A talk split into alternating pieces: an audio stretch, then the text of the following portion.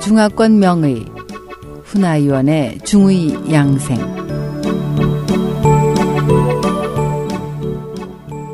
안녕하세요. 중의사 훈아위원의 한방양생 침과 뜸, 이 중에서 뜸을 뚫을 수 없는 혈에 대해서 말씀드리겠습니다. 뜸은 쑥을 뭉쳐가지고 혈자리에 온열 자극을 주는 치료법입니다. 뜸쑥을 흔히 애융이라고도 하는데 솜처럼 고운 쑥을 손으로 잘 말아서 쌀알 크기만하게 비벼 뜸봉을 만든 후에 혈자리 위에 놓고 불을 붙입니다. 친구 대성에서는 금구혈가라 하여 뜸을 뜰 수 없는 자리를 소개하고 있습니다.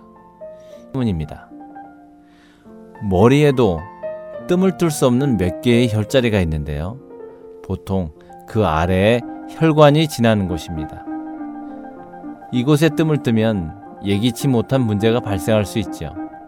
예를 들어서 아문, 풍부, 천주, 승광, 이묵, 두유 등의 혈은 모두 머리에 있으며 이런 곳에 뜸을 뜨면 갑자기 혈압이 올라가거나 동맥혈관이 팽창해서 견디기 힘들 수 있습니다.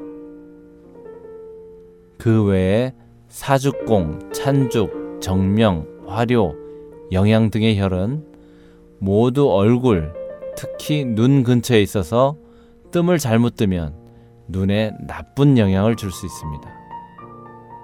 또한 금구혈과에는 침과 뜸은 함께 하지 않는 것이 좋다라는 구절이 나옵니다. 침을 놓고 그 자리에 뜸을 뜨거나 혹은 뜸을 뜬 후에 또 침을 놓는 것은 합당하지 않다는 말입니다. 즉, 뜸을 떴으면 침을 놓지 말고 침을 놓았으면 뜸을 뜨지 말라는 말이죠.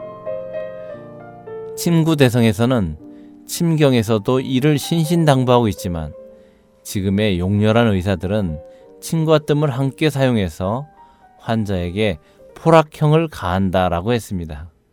여기에서 포락형이란 상나라의 말기 폭군 주왕이 달기의 청에 따라 시행한 잔인한 불고문을 말하는데 침과 뜸을 같이 하면 환자가 포락형을 받는 것처럼 매우 괴롭다는 의미입니다.